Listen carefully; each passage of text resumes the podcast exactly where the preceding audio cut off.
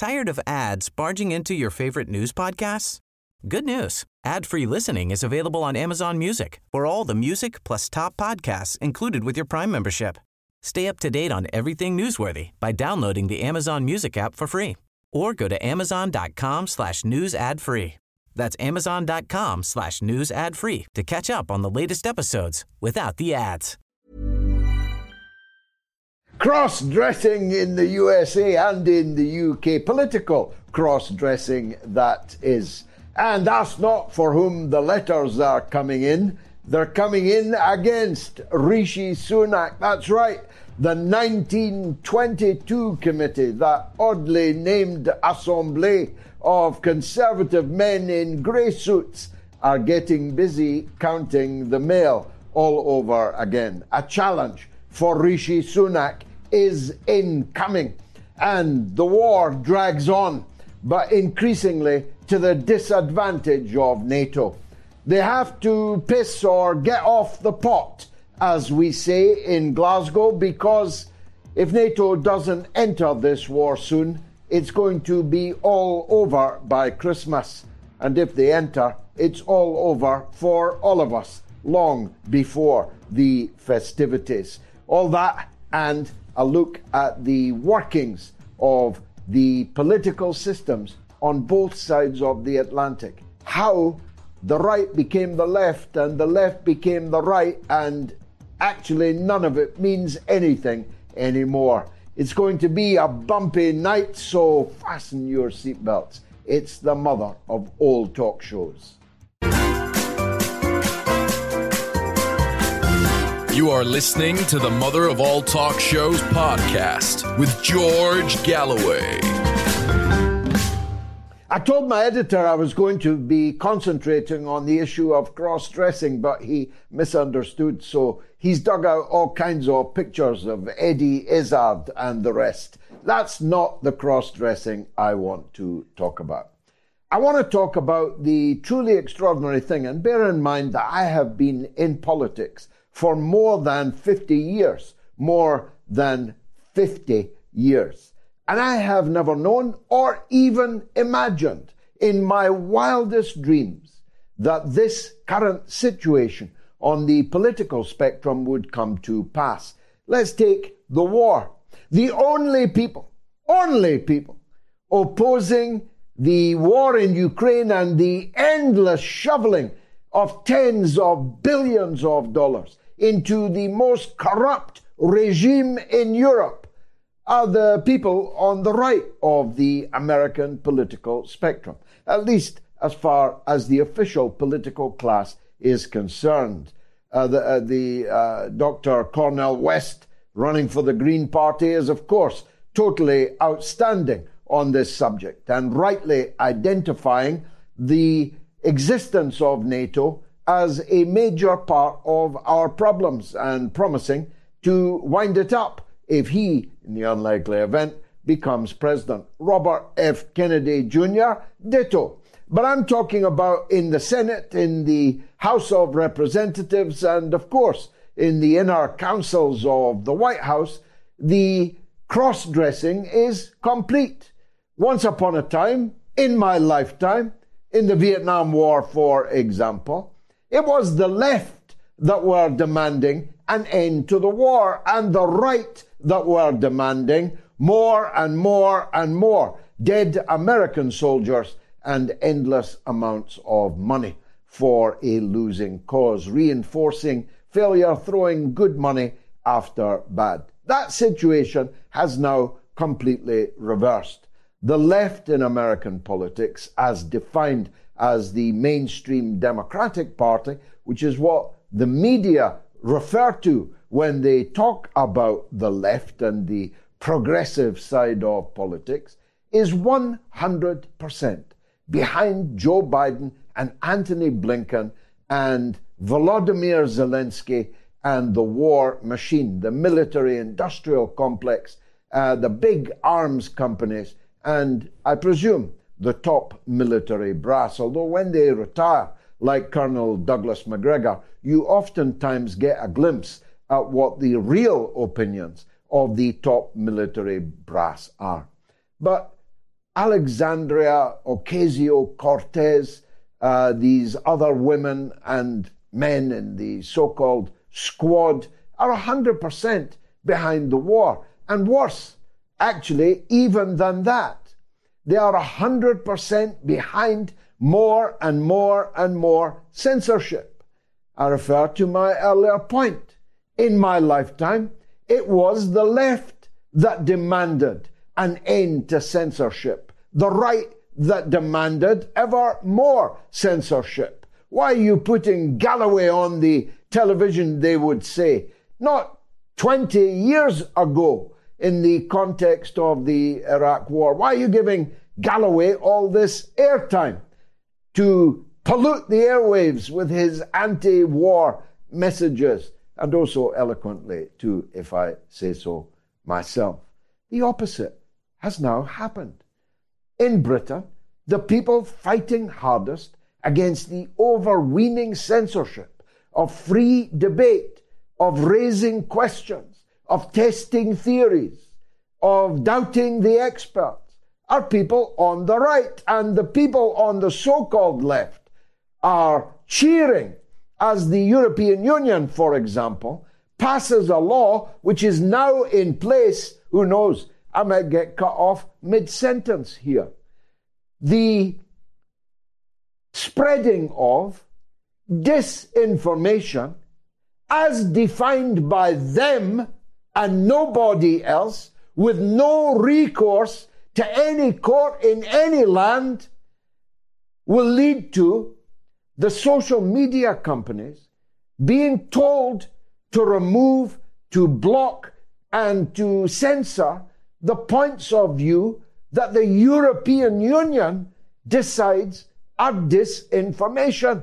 Now, in the beginning, this was only about the election cycle virus. In the beginning, this was only about people questioning the veracity of the claims made by Big Pharma, very profitable claims made by Big Pharma.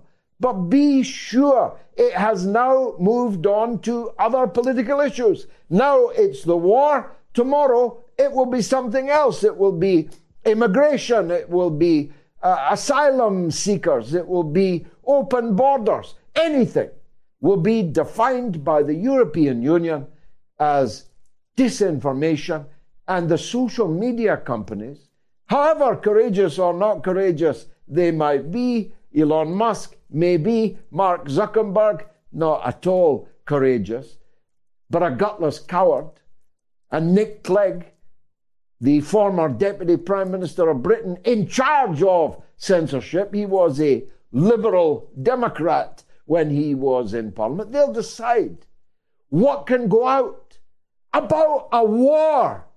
So there's every possibility, at least within the European Union, that anything I say, never mind anyone else, my good friend Afshin Rattansi and going underground are uh, uh, just in the memory hole now for the European public. They can only be watched and heard in the free world. Isn't that funny? We used to say we were the free world. Now we're the least free part of the world. And the day is coming, might come tonight, where anyone questioning the narrative of the prevailing orthodoxy on anything, but I'm most concerned about the war, will be ruthlessly censored. The social media companies will be fined millions of dollars for allowing access to their platforms to people with inconvenient views and arguments. That's bad, of course. It's bad in principle. It's the very antithesis of what being a Democrat is supposed to be. It's the very opposite of what the so called left used to stand for, but it's much worse than that. It's not because it will put me out of a job. That's a mere bagatelle. It's because you, the public, will not be able to hear the Scott Ritters, the Colonel Douglas Macgregors, the Mark Berletic, You'll not be able to hear the other point of view, and therefore, how can you possibly know that your government on your dime, in your name, is doing the right thing, is going in the right direction, if you haven't heard the alternative point of view? It is the so called left in the United States that is fully behind the CIA, fully behind the FBI, fully behind uh, the military industrial complex, the censorship industry, and fully behind the war. And such opposition as there is at the top level in US politics is coming from the right. That's what I meant by political cross dressing. And I'll be exploring it uh, with uh, the wonderful Neil Oliver, the Coast Guy, on Twitter, and a, a commentator on GB News, a historian of note, and a masterful storyteller. Let's hear what he has to say about these things tonight. But let me uh, move on to the Conservative Party. Rishi Sunak, or for American viewers, Rashid Sanook, go figure, as Joe Biden uh, said. Mind you, Joe Biden this week said on television, live, uh, when thanking the man who just introduced him, Pete Buttigieg, he introduced him, or referred to him rather, look away, children, as Pete Buttigieg. Pete Buttigieg is his Secretary of State for Transportation. The man was standing right next to him and didn't know where to look. But the uh, Rashid Sanook story has suddenly come back on to the agenda. It was imagined that Sanook was going to manage the decline of the Conservative Party mitigate the scale of its upcoming defeat in the British general election next year, before Christmas of next year. But the polls, the bottom has fallen out of the Conservative Party. And one of the reasons for that, or one of the things that could have been done differently, which certainly would have mitigated it, would be for the leader of the Conservative Party to start acting like a conservative, to start acting in ways that some of his predecessors, and I was there when they did it, would not have flinched for a second in doing. How can it be that in a Britain ruled by the Conservative Party, for 13 years that I was able to read. Just yesterday in Britain, a notice referring to, again, children look away, people with vaginas. People with vaginas. They cannot bring themselves to say the word woman. They refuse to define what a woman is. They are enthralled by exactly the same mess of potage that is the gender bending, gender fixated, sexually obsessed centre ground in British politics that I call Blairism. They are in love with Tony Blair. They follow every word and anticipate every thought that emanates from Tony Blair's mind, which is social liberalism to its extreme, to the nth degree, combined with a laissez faire attitude to economic and social problems in Britain, that is the least conservative thing I have ever seen. We still get lunatics on social media talking about how this Tory government is the most right wing Tory government that has ever been. You people never lived through Margaret Thatcher, for God's sake. This is not a conservative government. This is a liberal government. With a small l. It's a liberal government in all but name. And it's the liberalism that's killing them after all. If you really want a liberal government, why would you want a conservative party at the head of it?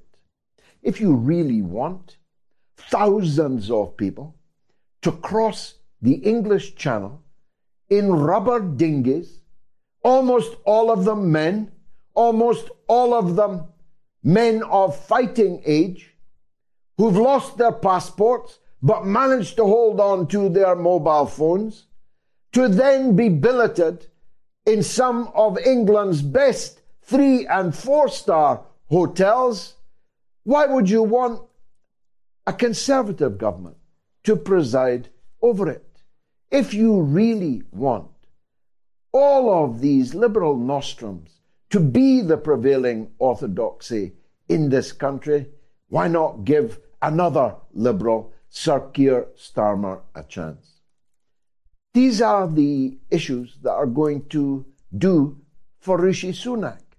Because knowing the Conservative Party as I do, once upon a time the most efficient political organization on the planet, which ruthlessly dispatched its leaders, even its most revered leaders, with a knife in the back. Winston Churchill, Margaret Thatcher, knifed in the back, both of them. Then, if you're going to knife Margaret Thatcher, you're not going to balk at Rashid Sunak. This man is a cipher. He is a nothing. He stands for nothing. And very shortly, also, he has no bottom.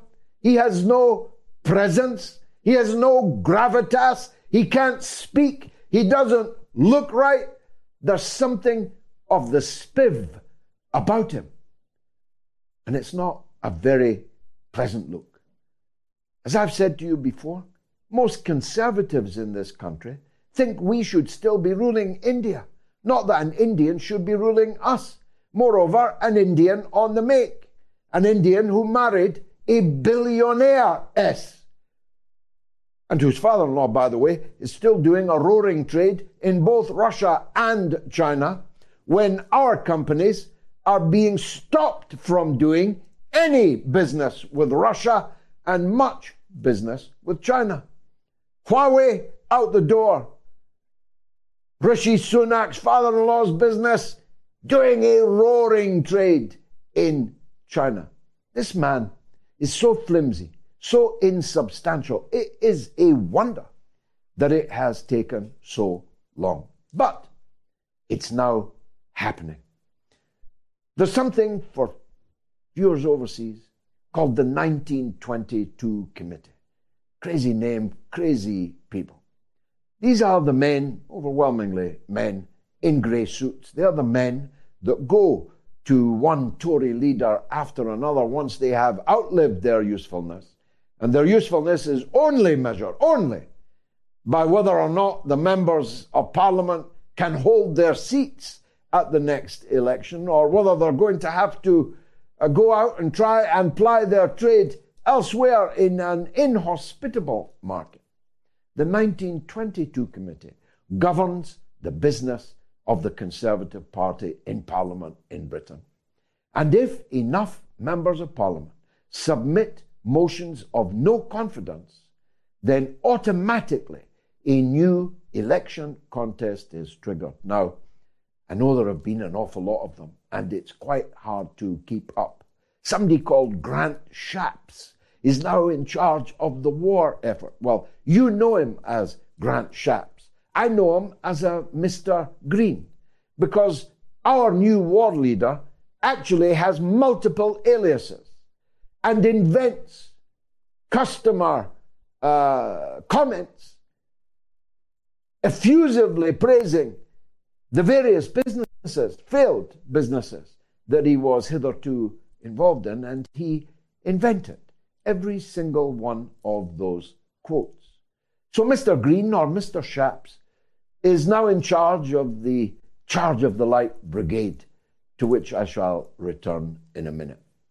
But the Conservative Party will not sit by for very much longer and wait for Rashid Sunak to ride them into the guns. These are not the gallant 600. There's nothing gallant about the Conservative Party in Parliament.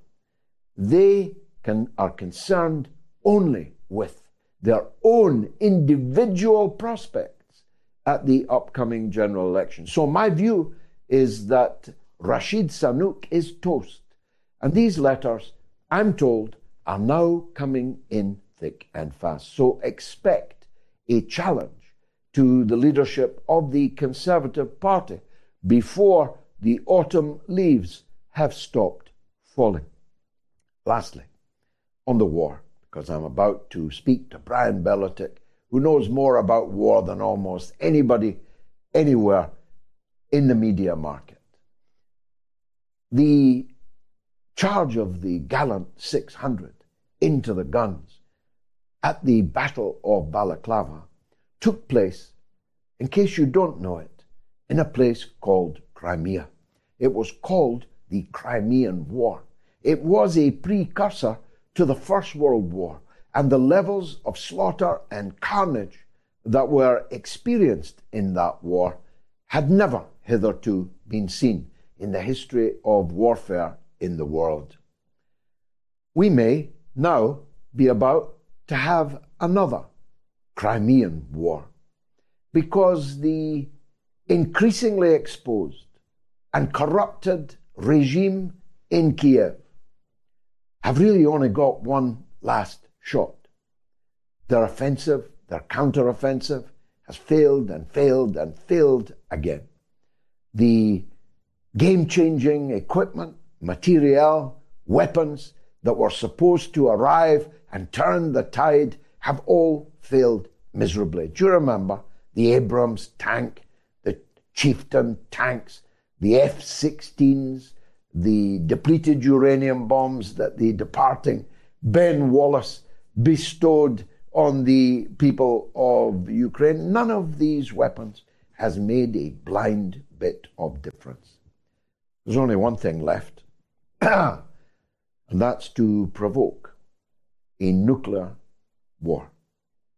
And that nuclear war will be provoked in any one of many circumstances, but the most significant of those circumstances is if NATO makes a serious effort on the ground to recapture Crimea. If they show the slightest sign of being in a position to conquer the Crimean Peninsula, then the World War is on. Because for the Russians, that is an existential matter. And a tactical nuclear weapon, or two, or three, will be fired at the Ukrainian forces if they so much as seem to be ready to encroach on the Russian territory of Crimea. A new Crimean war, anyone? Well, let's see what Brian Berletic thinks. He's coming up right after this. It's the mother of all talk shows. As a person with a very deep voice, I'm hired all the time for advertising campaigns. But a deep voice doesn't sell B2B, and advertising on the wrong platform doesn't sell B2B either. That's why, if you're a B2B marketer, you should use LinkedIn ads. LinkedIn has the targeting capabilities to help you reach the world's largest professional audience. That's right, over 70 million decision makers all in one place. All the big wigs, then medium wigs, also small wigs who are on the path to becoming big wigs. Okay, that's enough about wigs. LinkedIn ads allows you to focus on getting your B2B message to the right people. So, does that mean you should use ads on LinkedIn instead of hiring me, the man with the deepest voice in the world? Yes, yes, it does.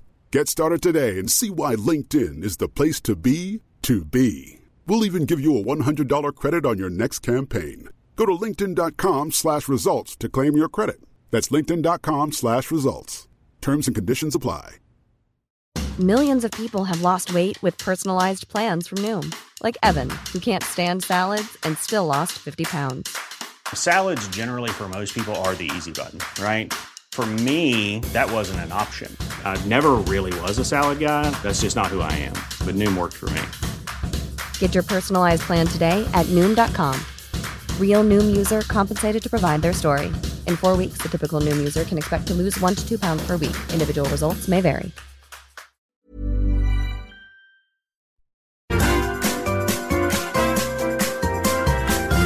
You are listening to the Mother of All Talk Shows podcast with George Galloway. Now, here's our poll for tonight. Will there be a nuclear war between the US and Russia in the next year? Most of you appear oddly sanguine uh, about that. Uh, you can vote yes or no on my Telegram channel, t.me forward slash George Galloway, on my X or on my Twitter uh, on the YouTube community poll or on the YouTube stream. If you're watching us on the YouTube stream, please subscribe to my channel. Won't cost you a cent. Just press subscribe. Press the bell for notifications and the thumbs up if you are enjoying the show. So far, 27% of people say there will be 26, 29, and 26. So a mean of around 27 or 28% of you think there will be. But uh, getting on for three quarters of you think there will be no nuclear war in the next year at least. 18,344 people have voted so far. Get your vote in before the end of the show. Brian Berletic is a former soldier, a man of immense strategic and uh, political intelligence. His new atlas is uh, indispensable in the world today as all the maps, the political maps at least, are being redrawn. He's a regular guest on the show and a very popular one at that. Brian Berletic, thank you very much indeed for uh, joining us. I, I, posed the question on the poll uh, because Tucker Carlson was very clear uh, that there will be a nuclear exchange uh, between Russia and the United States. I myself am equally persuaded that there will be. But as you may have just heard, only about a quarter of the public think that that is a serious proposition. You're a man who knows this game. What's your view? Uh, maybe a lot of people are voting because they they don't even want to imagine that such a thing is possible. And I think in Moscow and hopefully in Washington and in London, there are at least uh, some people who feel similar to that. They they do not want to see a nuclear exchange. They know it'll be catastrophic for everyone on all sides. Russia has the largest nuclear arsenal on Earth. They're constantly upgrading it. They have uh, brand new intercontinental ballistic missiles that just came into service. They're preparing this because they do understand the, the gravity of the threat. This is a, a proxy war being waged against them by the US, by the rest of NATO, and, and, they understand the the real danger that it poses to them. It is an existential threat to Russia. Uh, so they're taking it very seriously. Also, we we we see a history in the West of them being unable to accept defeat, being unable to reverse gear, uh, but also now they're unable to succeed on the battlefields, proxy and and directly. So it's a very very dangerous situation, and I I believe that there is a possibility. It, it, however small, there is a possibility. It only has to happen one time. There only has to be one miscalculation for this to go catastrophic. Well, their uh, multi warhead Sarmat uh, missile is now on duty, on active duty. Uh, this is uh, a rocket that, if fired from Kaliningrad, will destroy London, Birmingham, Manchester, in Glasgow, at least in an instant and will be here in around seven minutes uh, from Kaliningrad. And I'm sure that Americans and others, French people, German people, uh, have an idea what their main targets would be at the hands of the same uh, rocket. The Russians are not deploying this for a laugh. They have not put this on active duty for a laugh because, Brian, you know this very well. When you're fighting a war thousands of miles away in somebody else's country, that's not an existential matter for you. But if you are fighting a war literally on your own doorstep and increasingly inside your own country, uh, that is an existential matter. And therefore, there are no holds barred. There wouldn't be for any nuclear armed country threatened with destruction, dismemberment, and ruin, would there? Absolutely. And I think the problem that we see is uh, policymakers in Washington are so used to waging war so far abroad. And even this this proxy war they're waging against Russia and Ukraine, this for the West is not existential. This might be existential for the existence of NATO, but this is an organization that does not need to exist. Has not needed to exist for decades. Uh, it's questionable whether it ever needed to exist. And so the stakes are completely different for the West as they are for, for Russia. And the West has a very bad habit, and they've done this uh, all throughout this confrontation with Russia before this current uh, conflict began, and all throughout this current conflict, underestimating Russian resolve. They seem surprised that Russia went into Ukraine in the first place. They seem surprised that the defenses in the south, in Zaporozhye, are so formidable that Russian people are standing and fighting and defeating these NATO trained in arms Ukrainian forces that were supposed to roll right over uh, Russian defenses. So this is this is a big problem when you have policymakers who have constantly underestimated Russia, who cannot seem to get into the head of uh, policymakers in Moscow and understand how serious it is to them from their point of view. This is this is the making of a uh, an error in judgment, a miscalculation that could lead to something catastrophic. And many people uh, on the left and the right, inside the military, in diplomatic circles, and out of it, uh, have been warning uh, about this uh, for a, a, very long time. These miscalculations surely began uh, with the with the Gorbachev Bush Senior uh, agreements and the assurances that were given to Gorbachev that if the then Soviet Union did not oppose uh, the coming down of the wall, uh, the reunification of Germany, uh, the withdrawal of Russian forces from Germany, uh, that uh, NATO would not expand one inch to the east. That was the word that Secretary James Baker actually said. We know that because he wrote it in his own memoirs. They also completely failed to hear uh, Putin's uh, Munich speech in 2008, when again he spelt out all of the consequences that might flow from uh, the expansion of NATO and its inexorable drive uh, to the east. Are we led by fools or knaves, Brian?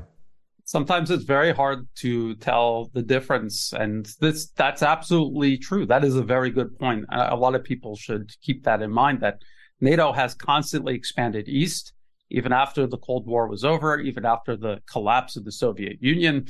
And this entire conflict in ukraine is about nato expansion eastward. And, and it goes beyond just mere expansion. It's the way that it is expanding. The west poses as if these nations chose to join NATO when in reality these were regime change operations, the installation of a client regime that would then join NATO, even if it uh, contradicted that nation's best interests, which, say, in Ukraine's case is absolutely true. Georgia, the, the government was overthrown in 2003. Then the US and, and NATO armed it. And then Georgian forces attacked Russian forces in 2008. Imagine that happening again in Ukraine, but on a much larger scale. This is the threat that Russia was reacting to. The fact that people in Washington seem surprised that Russia took it so seriously, that that is very scary. And we wonder, we have to wonder, and I think we should be worried that they're going to make the same type of miscalculation, this go through the same mental process when it comes to nuclear weapons. We we even see in the media, the Western media, uh, many many themes surrounding the the idea that Russia their red lines mean nothing. We don't have to worry about them. We can cross them. Russia won't do anything. But again, it only takes pushing that button one time and and everything will be over. Let me ask you uh, a question, Brian, that tantalizes me. I, I, alluded to it in my introduction. When we, when we hear from people like you, uh, military men uh, who've been on the inside, uh, Larry Johnson, Scott Ritter, Colonel Macgregor, and so on, we hear a very different perspective uh, to that which the politicians in charge of the military, uh, at least nominally, uh, are the breeze that they are constantly shooting. Is there a tension uh, between the people who actually have to do the fighting and dying until it becomes nuclear, in which case we all die and nobody fights?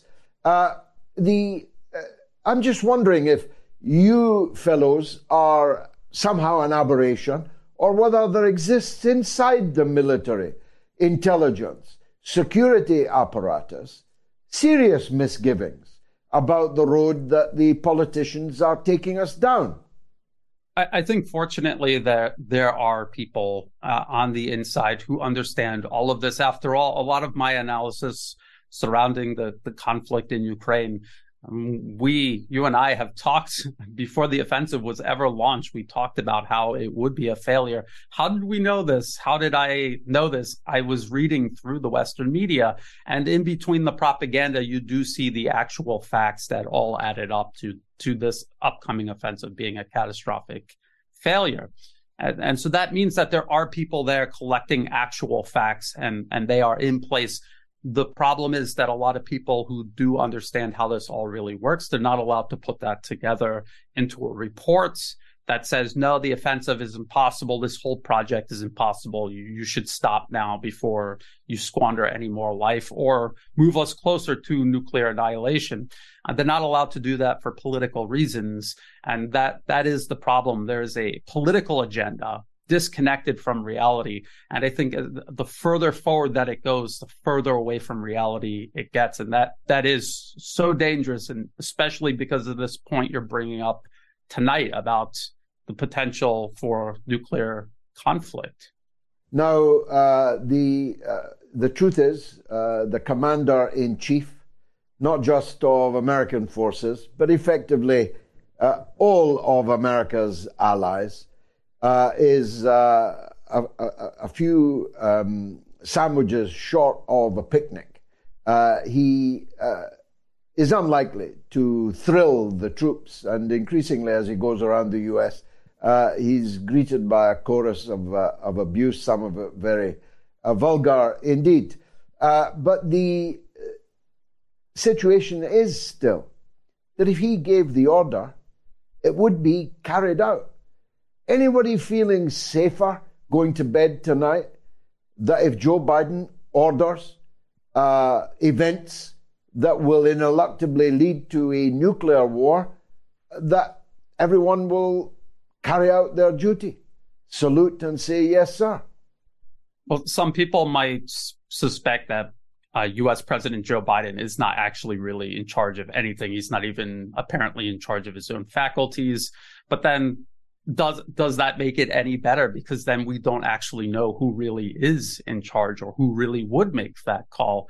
And it, it is a frightening prospect uh, if if the decision was made. I, I believe that people further down the chain of command would carry out their orders. That is how everything is set up to operate. Uh, they don't really have the ability to to question it or to protest it. And so what we have to really hope um, well, we we ourselves have to uh, make noise about this, but what we have to hope is that there are people on the inside talking about this and trying to steer things away before it even comes to that that decision. The conflict in Ukraine has been a disaster for the West. Uh, I I see some signs that seem to indicate that they are contemplating perhaps an exit ramp other than nuclear annihilation. So I, I mean, we we have to hope because otherwise, there, there really is nothing that we can do if if they press forward, and that is their ultimate determination is is nuclear annihilation. Brian, it's the middle of the night in Thailand. You have a family uh, that you adore, and you've stayed up till this hour to further educate the mother of all talk shows and its international audience. I'm much obliged to you, sir. Thank you and good night. Brian Berletic, as always. Great uh, guest coming up, a legend, Erebos, in New York on nuclear war. Erebos, welcome back to the show. What would you like to say? Thank you very much, Mr. Galloway. Salubrious night and a warm greetings and hospital welcome from West Harlem, New York, to you, your family, the fans, your loved ones, and of course the beautiful Gayatri and your family. Um, what you mentioned, uh, I, I, missed the monologue. I had a, I had a late start to today. I missed most of your monologue. However, what you said with Brian Berletic there uh, Brian in Bangkok about people not believing. This is a this is a conversation I had with Garland Nixon when we did Rage Against the the War Machine, which was you know the People's Party with the Libertarians and and um, our, our allies like this. And this is the key. You know, it struck a chord with me when you said that because this is the key why the turnout for these events are not like um, you know, the Central Park event or like the event you did uh, 20 years ago, a little over 20 years ago now, uh, which would be, you know, the anti-Iraq invasion. Uh, in New York in the 80s, they had about a million people in Central Park, and but the the generation of people then seemed to remember the the threat, the actual threat, and I think you know the the whole thing, even though it was performative, of diving under the school table, the school desk, you know, as children, uh, it sort of stood in the mind. It, it, it inculcated in the mind, and would also um, go into why there's so much resistance from the liberals and from the liberal uh, sympathizers. These people, you know, a head full of guano and you know they they they're very parochial and petty because they genuinely do not believe that a nuclear war can happen. It's beyond the scope of their imagination. They don't even they, they can't even fathom what a nuclear war is or what it would do, even though the Oppenheimer film, where you know it, it's all over the place, it's all over the world. To them, that's just entertainment, and that's a core problem. That's a fundamental issue. You know, like I said, it moved something in me when when you brought that up with uh with, with Brian Berletic because it it puts the hammer right on the nail, the precise point of why we get so much resistance. You know, we did the Humanity for Peace rally with the um, the LaRouche Schiller Institute. Uh, well, it was it was their thing, and and Scott Ritter and everybody came out right across the street, um, Dam Plaza across the street from the UN here in New York, and it was the same thing, right? It was a small group of people, and then you know you had the PSYOP, the PSYOP agents coming out and trying to disrupt the thing. But it, these people fundamental, and at risk of being redundant because it is important, they they at their core, they think that they're going to continue on with their careers, with their life, and they fundamentally don't believe that a nuclear war is going to happen. And you know, I'm in, and of course I'm I'm in the boat with you. I do not want a nuclear war for them, for them to be convinced by this action. You know, there's a meme, and I'm just going to finish with this. There's a meme where there there are two um, to what, what do they call them nondescript nondescript players. I'm not a gamer, but there's a term for um for like nondescript people in the game, and two of them are there, and there's a mushroom cloud behind them, and they said, well, and one says, well, at least I'm fully vaxxed, and the other one says, well, at least Trump is not in power, so it's not that bad, you know, and this this is the mentality ah. of these people, you know. So I, I just wanted to share that. I wanted to thank you again for having well, you did. A, a, political home for people to go to, a political home for people to go to and express not just their vote, but their desire to change the country by fighting the establishment. Without a political home is just talk, analysis paralysis, retweets, subs, subscriptions, and all that foolishness. Everybody's going to be dead with a nuclear war. So thank you again, and thank the Workers' Party of Great Britain, and forward and onward we shall go. Thank you very much. God bless you, Erebos, the legend in New York. Just remember that sentence he just said. Everybody's going to be dead if there is a nuclear war. Just think about that. Tired of ads barging into your favorite news podcasts? Good news. Ad-free listening is available on Amazon Music for all the music plus top podcasts included with your Prime membership. Stay up to date on everything newsworthy by downloading the Amazon Music app for free or go to amazon.com slash news ad free. That's amazon.com slash news ad free to catch up on the latest episodes without the ads.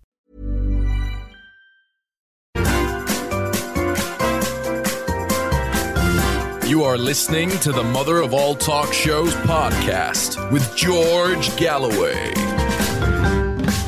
One man with a very substantial audience of his own, some of which overlaps, but not all. And perhaps at the end of this interview, both of our audiences will have increased as a result. Neil Oliver is a historian. He is a man with a great feel for the natural world, for the beauty, particularly of this island, uh, but he has increasingly become embroiled in politics. How can one not when so much of what was once treasurable in this country, at least, and in others, has been taken from us, has either withered on the vine or has been torn from our grasp. We both remember a better Britain, and both of us hope that it's not too late to save the Britain that we loved. He is Neil Oliver. Neil, thanks uh, very much for coming on the Mother of All Talk shows. Let me uh, start with that point. Um, Britain is facing enormous challenges. Leave the existential ones of world war aside for the moment.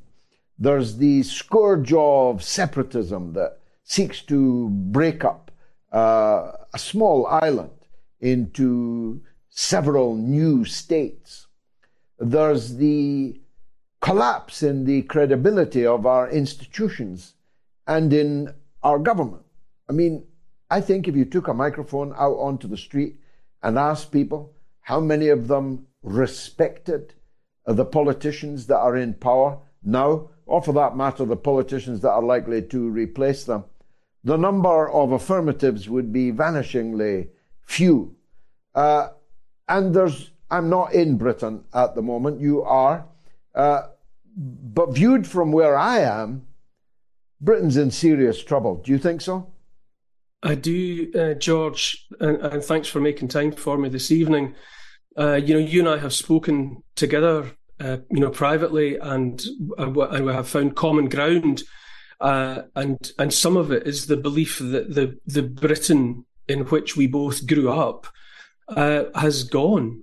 Uh, I I have been a lifelong lover of of the British Isles, uh, and, and and I suppose to some extent for me it began with a love of landscape and a love of the history and the and the archaeology. I'm you know if, if I'm anything, I'm an archaeologist, and I uh, you know I grew up with that. I was imbued with that from from my parents, and I, I, more recently I've written about uh, the British Isles, and I have written about and of my love of the British Isles, but in many ways in recent years I've been writing a eulogy for a place that I think no longer exists uh, which is a great sadness to me.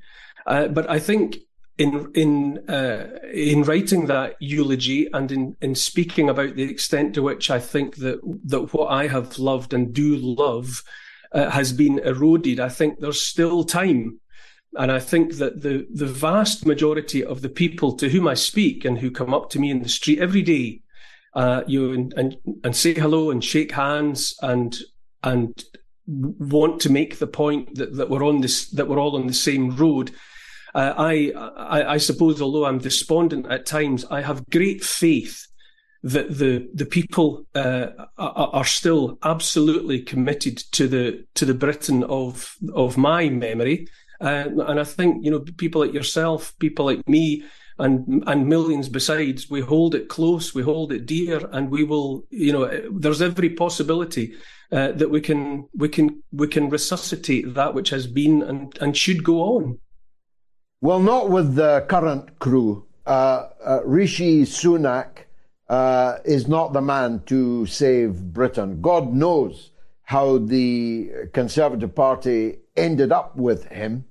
Uh, it's a bit like uh, the Joe Biden situation in the in the U.S. You scratch your head and say, "How can that be the best that the British political class can produce?"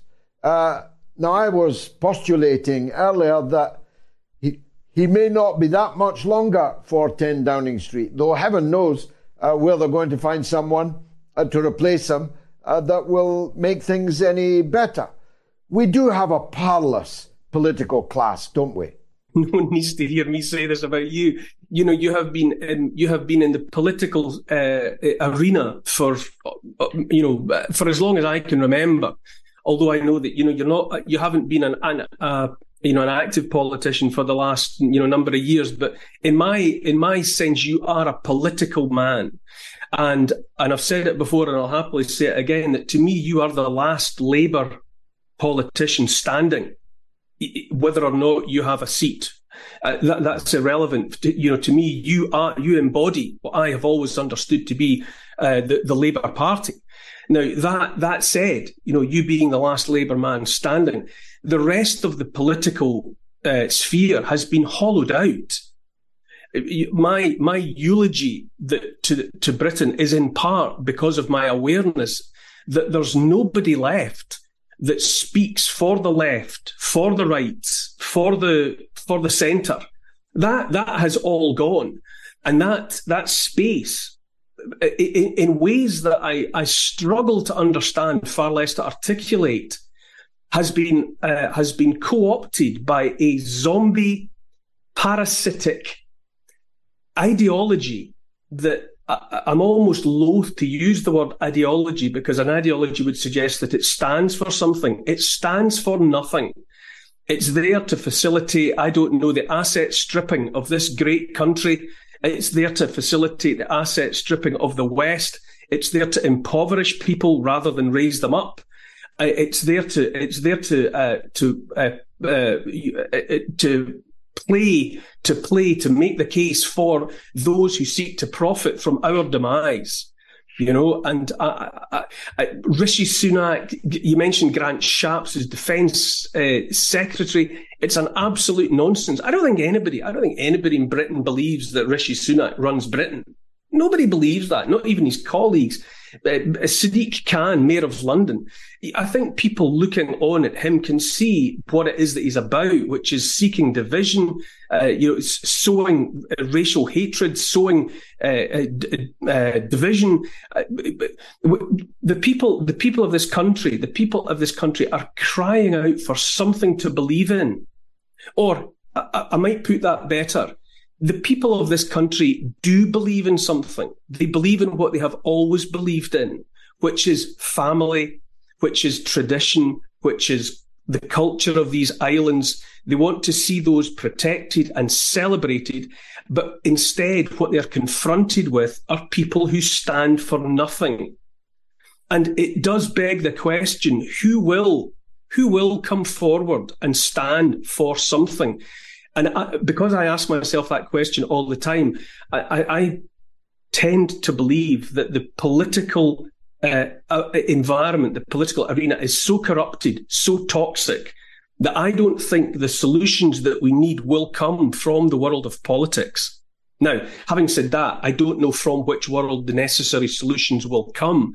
But all that I draw on all of the time is the faith that I have based on the continual contact that I have with the people of this country day by day, week by week and month by month, which reassures me that the people, the people of this country still believe in what they've always believed in. Family, you know, education for their children, safety for their for their for their for their uh, for their offspring. Those things remain constant, and I remain I remain I remain uh, optimistic that that is what will carry us through where we are now. There's a big conspiracy against the emergence of any possibility of another way. The prevailing orthodoxy is a very powerful dictatorship.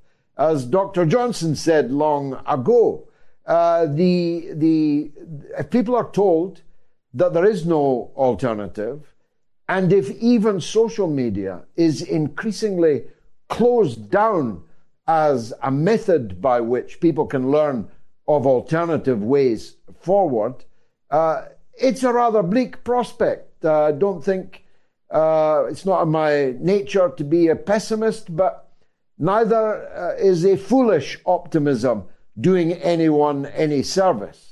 George, you know, I, I, I don't think I would be, you know, giving anything away by saying that uh, you, you, 10 years ago or 20 years ago or whatever, uh, you and I might not have, uh, you know, uh, seen ourselves as uh, as as sharing the same point of view. You know, uh, I've never considered myself to to be a particularly political animal. You have. I have watched you and been aware of you for you know for decades, and and, and for a lot of the time, you know, disagreed with with with some of what you were saying. But but, and this is the important point through it all, you have adhered to certain fundamental values about family, about faith, about tradition, about the about the rights of uh, men and women, about equality, about the right to a life, the right to an honourable life, and that has distilled down to the point where I have realised and, and come to accept that you know where I might have not realised it for the longest time that we are we are simpatico in a great deal. And I think that that, that right there is the cause for optimism. I think that so much has gone wrong in the, in the bigger picture.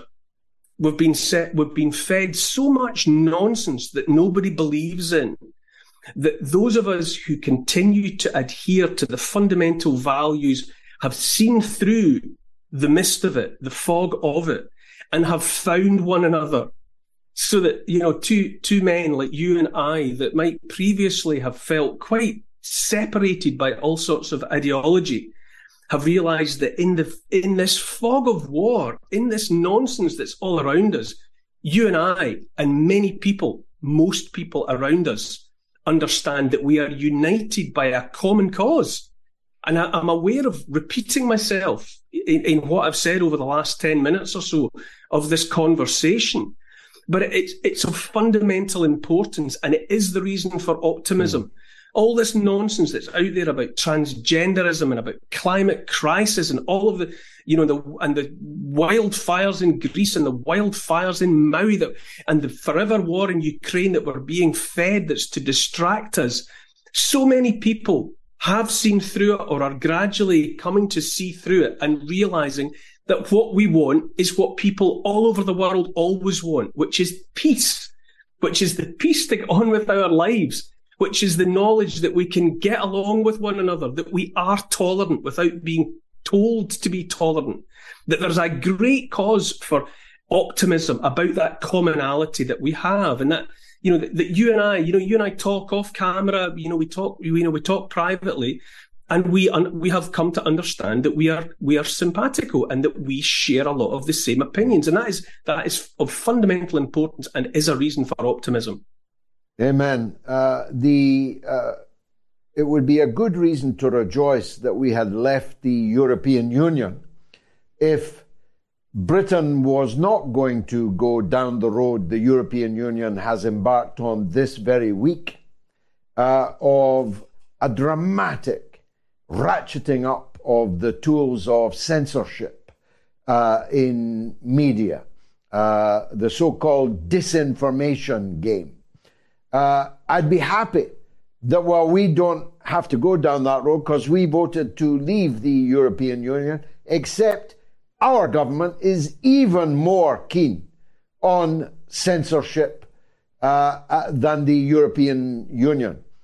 It may very well be that this conversation we are having now will no longer be possible, at least on any kind of platform that can reach significant numbers of people, and quite soon.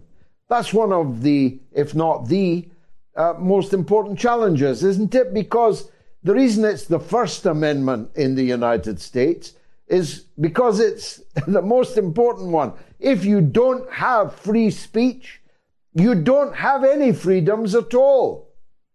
Everybody knows this.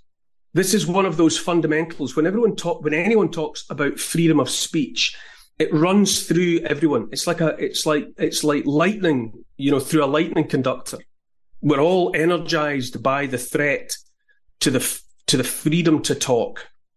And, and any thinking person understands without having to be told that the threat of not being able to share ideas, to debate, to argue, uh, to uh, to find common ground, any threat to that fundamental function of the human animal, we all fear it, and we will all rebel against it.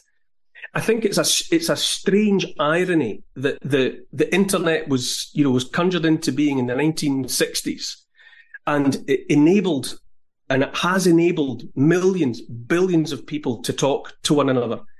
That was a collateral benefit. You know, that wasn't why the internet was built. You know, the internet was built so that the US military could maintain connections between its computers the, the fact that it enabled millions of people around the world to find one another and to share ideas was a was a, an unexpected a collateral benefit for all of us and it's because of that it's because of that that it's now being censored and moves are being made to shut it down because the greatest threat to tyranny you know to to authoritarianism to totalitarianism is the ability for all sorts of people from all sorts of walks of life to come together and have conversations the like of which you and I are having now.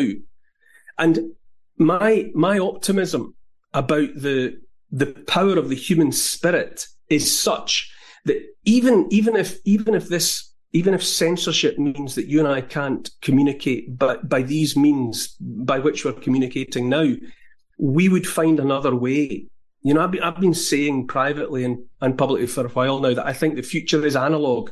You know, we've all become very dependent on this wonderful ability that we have to communicate via, you know, digital technology. But people will always find ways to converse and to communicate.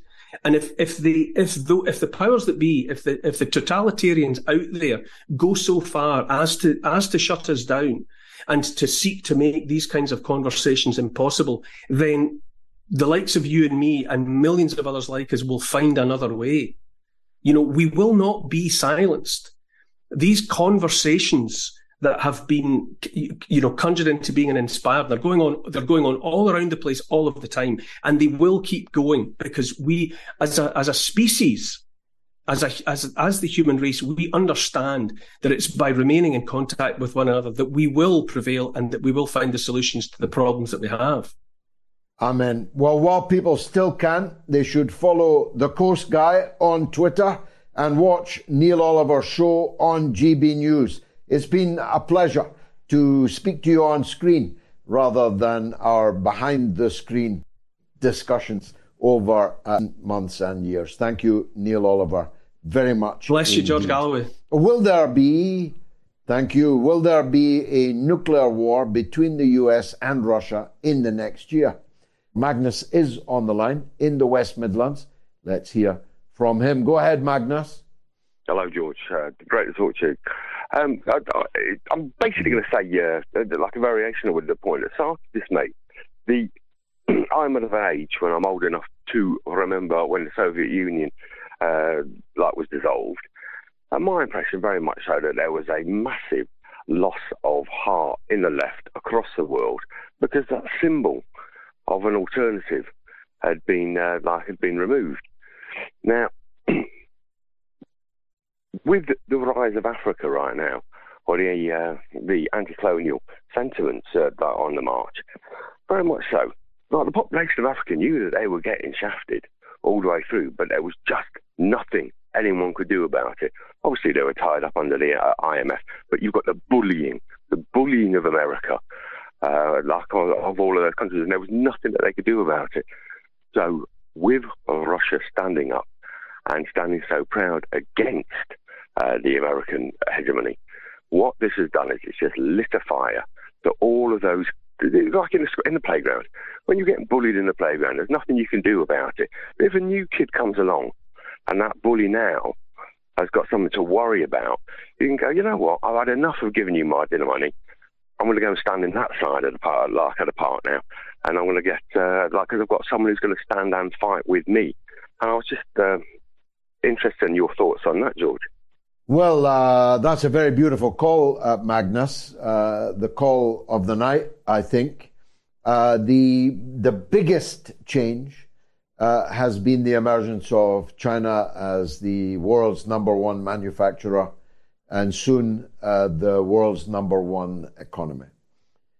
The second biggest change is that Putin has picked Russia up off the floor where it was lying drunk, having its pocket picked under the drunkard uh, Yeltsin, and has put Russia back on its feet, dusted it down, and made it strong and much healthier uh, in every way. Uh, and that's, of course, why they hate Putin.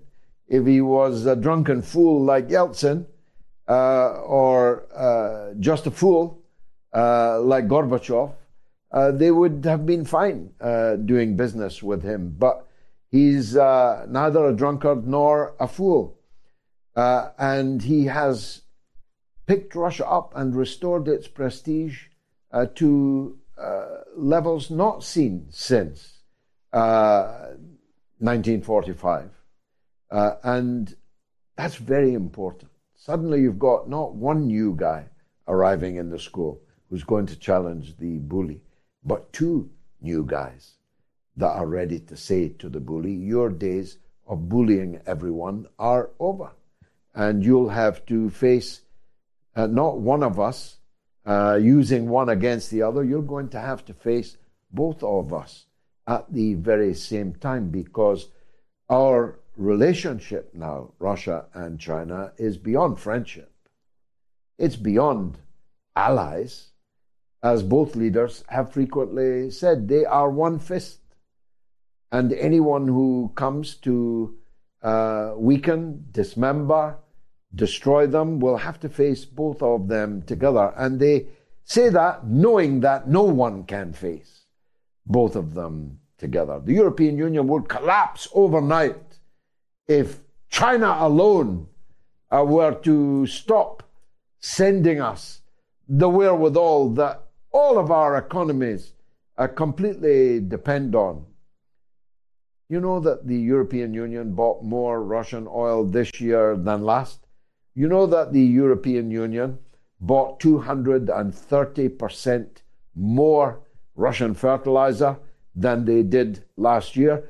You know that the United States has imported five times more Russian uranium in the last year than they did the year before. None of these economies could survive the total and irreversible breach in relations with both China and Russia. Indeed, if China were to dump uh, the United States debt, which it could very well do, and, and live to tell the tale, the United States of America and its currency the dollar would be no more. So it is, in a way, a race against time, Magnus. That's the cause of urgency because maybe they want to blow everything up before they have lost their dominance, their domination, which don't forget they have enjoyed for, I don't know, 300 years maybe maybe more, three to four hundred years of domination of the European and then the European and North American and now the North American with the European as satraps uh, empire. That's a very long time to be the top dog. That's a very long time to be the school bully. And now you have to confront these two new kids in the playground who won't let you steal everybody's dinner money anymore. And in fact, may very well extract from your pocket some recompense for all the crimes that you have uh, committed before. Thanks for giving me the chance, Magnus, to get that off my chest. But I need to clear the decks because there's another legend on the line. It's Norma in Bristol. Norma, welcome. Hello, George. Um, it's back to the UK now. Um, I missed the beginning of your show. I'm sorry about that. Um, but I wanted to actually point out something that's a bit of a worry because I'm phoning because it might affect other elderly people. And my husband, he's still in hospital, he's still unwell. But when he comes home, and he's got very lack of mobility and he needs an awful lot of care, it might get very complicated. Now, if there were good care or nursing homes, and you didn't have to worry about affording them, life would be so much less of a worry. I couldn't afford to pay uh, the money that needs for for my husband. I don't want him to go, but into a care or nursing home and stay in this house. And uh, I think it's sad, really, that it's come to this. Do you know what I mean? I do know what you mean. It's very sad indeed. Uh, long, long ago, uh, this so called social care uh, should have been a part of, uh, of the National Health Service, uh, which we were told and we paid for as being a service that would be available from the cradle to the grave. Uh, well, by the grace of God, neither you nor your husband are in the grave. Uh, but you uh, will certainly not be cared for in the twilight uh, of your years unless you are prepared to financially ruin yourself. Now, the whole case for a national health and care service uh, is not something I have the time left in the show to develop, though my party, the Workers' Party of Britain, is very strong on this. And as part of it, we demand the public ownership of the pharmaceutical industry because how can you have a national health service that is held hostage by big pharma that can charge the national health service a captive market any amount of money that they like uh, for the products which uh, will be necessary as part of that national health and care service. I hope it doesn't come to that, Norma. I hope that uh, that your husband comes home and that uh, the public sector and your own children uh, can somehow find a way uh, to keep uh, both of you together uh, at home. Last word to you, Norma. Well, it's just that um, I, I'm not. I'm. I'm getting very frail, George. I'm only six and a half stone, and the thing is, I can't care for him because I can, but I can't do all the things. And if he can't walk, it's just diabolical. And he's got so much other things wrong with him. You'd be surprised.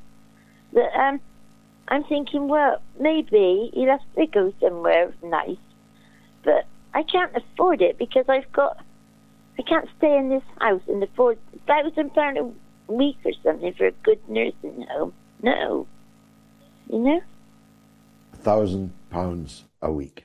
Norma in Bristol, you will have, I know, the heartfelt best wishes of every viewer of the mother of all talk shows. That's the end of the show. Indeed, it's almost three minutes beyond the end of the show. 21,328 people voted in the poll uh, in the end. It's the end of this show, but not of the mother of all talk shows as long as God gives me breath and as long as the internet police uh, do not uh, interrupt normal service, I'll be back again on Wednesday evening at the slightly later time of 9 p.m.